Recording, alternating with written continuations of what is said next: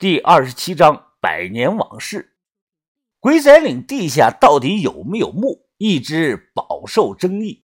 有关学者认为这里有上古舜帝墓，他们认为那些风化的时间啊超过了三千年的鬼仔石雕就是证据。可除了年代久远的石雕，什么都没有啊！白天一切照旧，只不过有一点李铁成和薛师叔都显得有些着急了。把头脸上啊，却看不出着急。他一直在说：“等等，再等等。”白天，唐贵的媳妇骑着自行车在村里乱走，还撞倒了一个人。他被村里人抓住，锁在了家里。村大队长安排邻居一天给他送两顿饭。自行车还给了小唐家。我听说小唐来领自行车的时候啊，唐贵的媳妇蹲在门后。他露出了一只眼睛，指着小唐，傻笑的说：“锄地，锄地，啊，锄地，锄地！”吓得小唐推着自行车跑回去了。我把事情告诉了把头，把头听后很是意外。把头想了想说：“啊云峰啊，你还记不记得你说过关于道县文管局库房里的那块石碑？全都是陈姓的石碑啊！”把头点了点头。一百多年前，晚清那个道士也姓陈，这应该不是一种巧合呀。你说那个朱砂红脸比小拇指手势的石像，是不是这种手势呢？只见把头比了个手印，他伸出右手掌，指尖全朝上，中指及无名指收弯入掌心。同时，大拇指、食指、小指各朝上伸。我看了这个手势，又回想起王二给我看的那个石雕，一对比，还真像。那个石雕啊，其他手指断掉了。如果按照姿势补全，应该和把头做的是一样的。我不是道士，也没学过什么道法，便问这个手势是什么意思。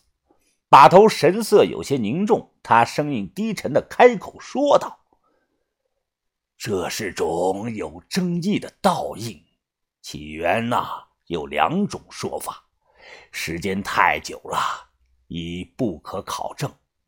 在古代，内地道士们叫三清指示，沿海一带，尤其是湾岛地区的道派，称这种手势为降临式。”或者请祖师。把头喝了口茶，继续的说道：“单凭这个，我还不能确定，也说明不了什么。村里看庙女和当初那个道士有渊源，所以啊，你去一趟，看能不能得到什么有用的消息。让文斌陪你一块去吧，他能保证你的安全。”我看了眼于哥，于哥站在一旁，怀抱双手对我点了点头。哎，疯子，疯子，你过来一下！豆芽仔突然进来，对我招了招手。怎么了，豆芽仔？豆芽仔搂着我说：“哎，我发现你这两天啊，老是往人家小唐家跑。我问你，哎，你可要告诉我实话呀？你是不是和小唐搞上了？说什么呢？你哪有的事啊？”我一把推开了豆芽仔，豆芽仔急了，他小声的说：“你可不能说话不算数啊！你说过把小唐让给我追的，我他妈什么时候说过这种话呢？你别瞎说了！”我指着豆芽仔的脸说道：“这话要是让小唐他奶奶听到了，你死都不知道怎么死的。”哎，你看你，我这不是情不自禁吗？小唐是我喜欢的类型。看他那种，哎呀，我有种初恋的感觉。再说了，小唐奶奶那么慈祥，让你说的快吓人的。慈祥，想起昨晚老太太刨坟那一幕啊，我摇了摇头，说的确很慈祥。晚上七点半，于哥陪着我来到了小唐家的门口。来了来了，向哥，这是哦，小唐，这是我朋友于斌，于哥。于斌，小唐一愣。啊，不是丙，是兵，文武兵。哦哦哦，你们快进来吧，奶奶已经在等你们了。进到屋里，小唐的奶奶带着老花镜正在缝衣服。他看到身高马大的于哥，没说什么，只是笑着说：“来了，小伙子，吃过了没有啊？要不趁热喝碗油茶吧。”我说：“来前吃了晚饭，不用了。怎么敢在他家吃油茶呀？说不定就给我下了老鼠药。”老太太摘下老花镜，收到小盒子里。她对小唐说道：“孙女儿啊，你去你同学家玩一会儿，我和他们有事儿要谈。”啊，知道了，奶奶。小唐走后啊，老太太起身说道：“跟我来吧，别在这儿谈，带你们去个地方。”跟着他出了门，走到房后头，这里是一片的菜园子。由于冬天没种什么菜，显得很是荒凉。于哥看向周围，提高了警惕。走到菜园子西北角，小唐奶奶拉开了扇布，露出了一块木头板。他移开木头板，我这才看清楚，这底下应该是个红薯窖，有一把木头梯子竖在了洞口边跟我下来吧。老太太说完话，直接顺着梯子向下爬。我和于哥对视一眼，都看出了对方眼中的疑惑。下红薯窖干什么呢？你们快下来吧！不大会儿，底下传来老太太的喊声。于哥望着洞口说：“没事，有我在，这个老太婆玩不出什么花样。我先下，你跟着。”下去后才发现啊。这藏在菜园子里的红薯窖是别有洞天，底下整个掏空了。以于哥的身高，都能直起腰来走路。窖顶刚好碰到他的头顶，啪嗒一声，小唐的奶奶用打火机点着了一根蜡烛，有了点亮光。这下头放着一张弹簧床，一张供桌。供桌上铺着一层的红布，香炉里积满了香灰，没摆什么贡品，只有一个看着有些年头的木头牌。木牌上用毛笔写了两个字“吕山”。老太太拉开供桌下的小抽屉，她抽出三支香，靠近了蜡烛，点着后把香插在了牌位前的香炉里，看着香烧了一会儿。小唐奶奶回头说道。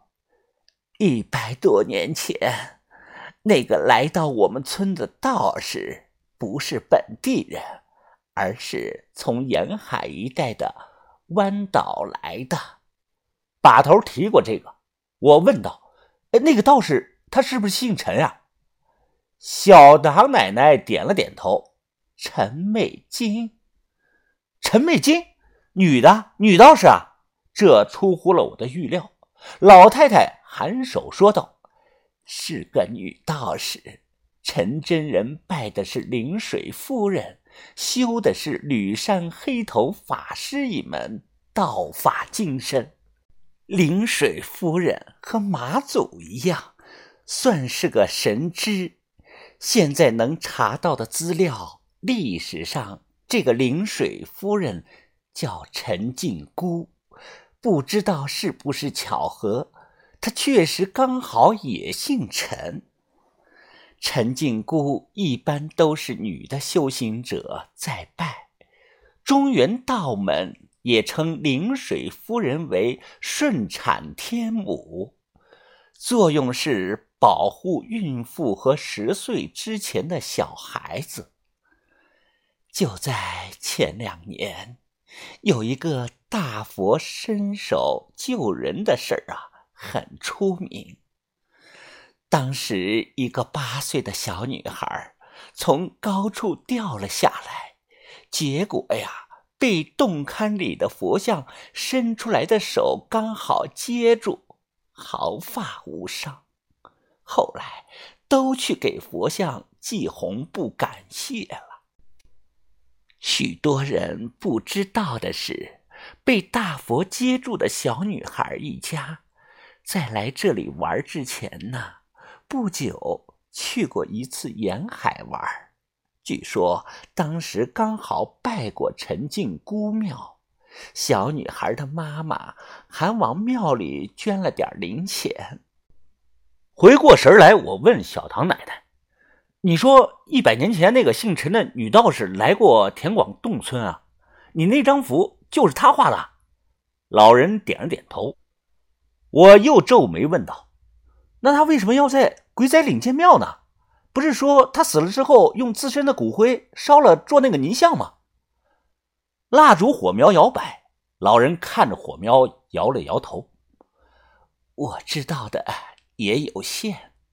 当年我的奶奶都还是个小孩子，我不知道陈真人是否死亡。不过年轻时啊，有一次我听第二任看庙女说过一句，她说呀。”陈真人之所以来鬼仔岭，是想找一处洞天福地。洞天福地，那是什么地方呀？洞我知道，道县这里有很多喀斯特地貌，加上常年降水充沛，导致地下暗河是错综复杂。我们上次从水塘潜下去，那地下全是洞啊，类似钟乳石的天然溶洞。于哥。你你听过吗？于哥摇了摇头，这是道士的说法。我以前是和尚，又不是道士，不知道。不过估计是假的吧？假的？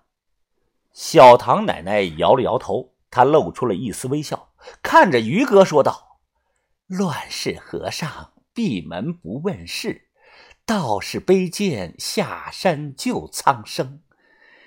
年轻人呐。”不知道的东西要保持一丝的敬畏。陈真人呐，本是黑头法师，村里的人知道他留给我们看庙女一张黄符。村里人不知道的是，他还留给我们一样东西。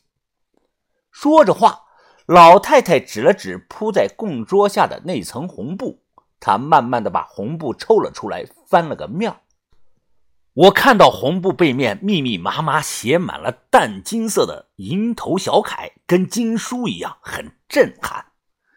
小唐奶奶看着我说道：“小伙子啊，我为了一张转运符，不惜刨坟害人，在你看来，我是愚昧之人。不过，那是因为你不清楚，我说什么都没用。”你想不想亲自试试？是是什么？老太太指着红布看着我说：“试试吕山黑头法派关落英。”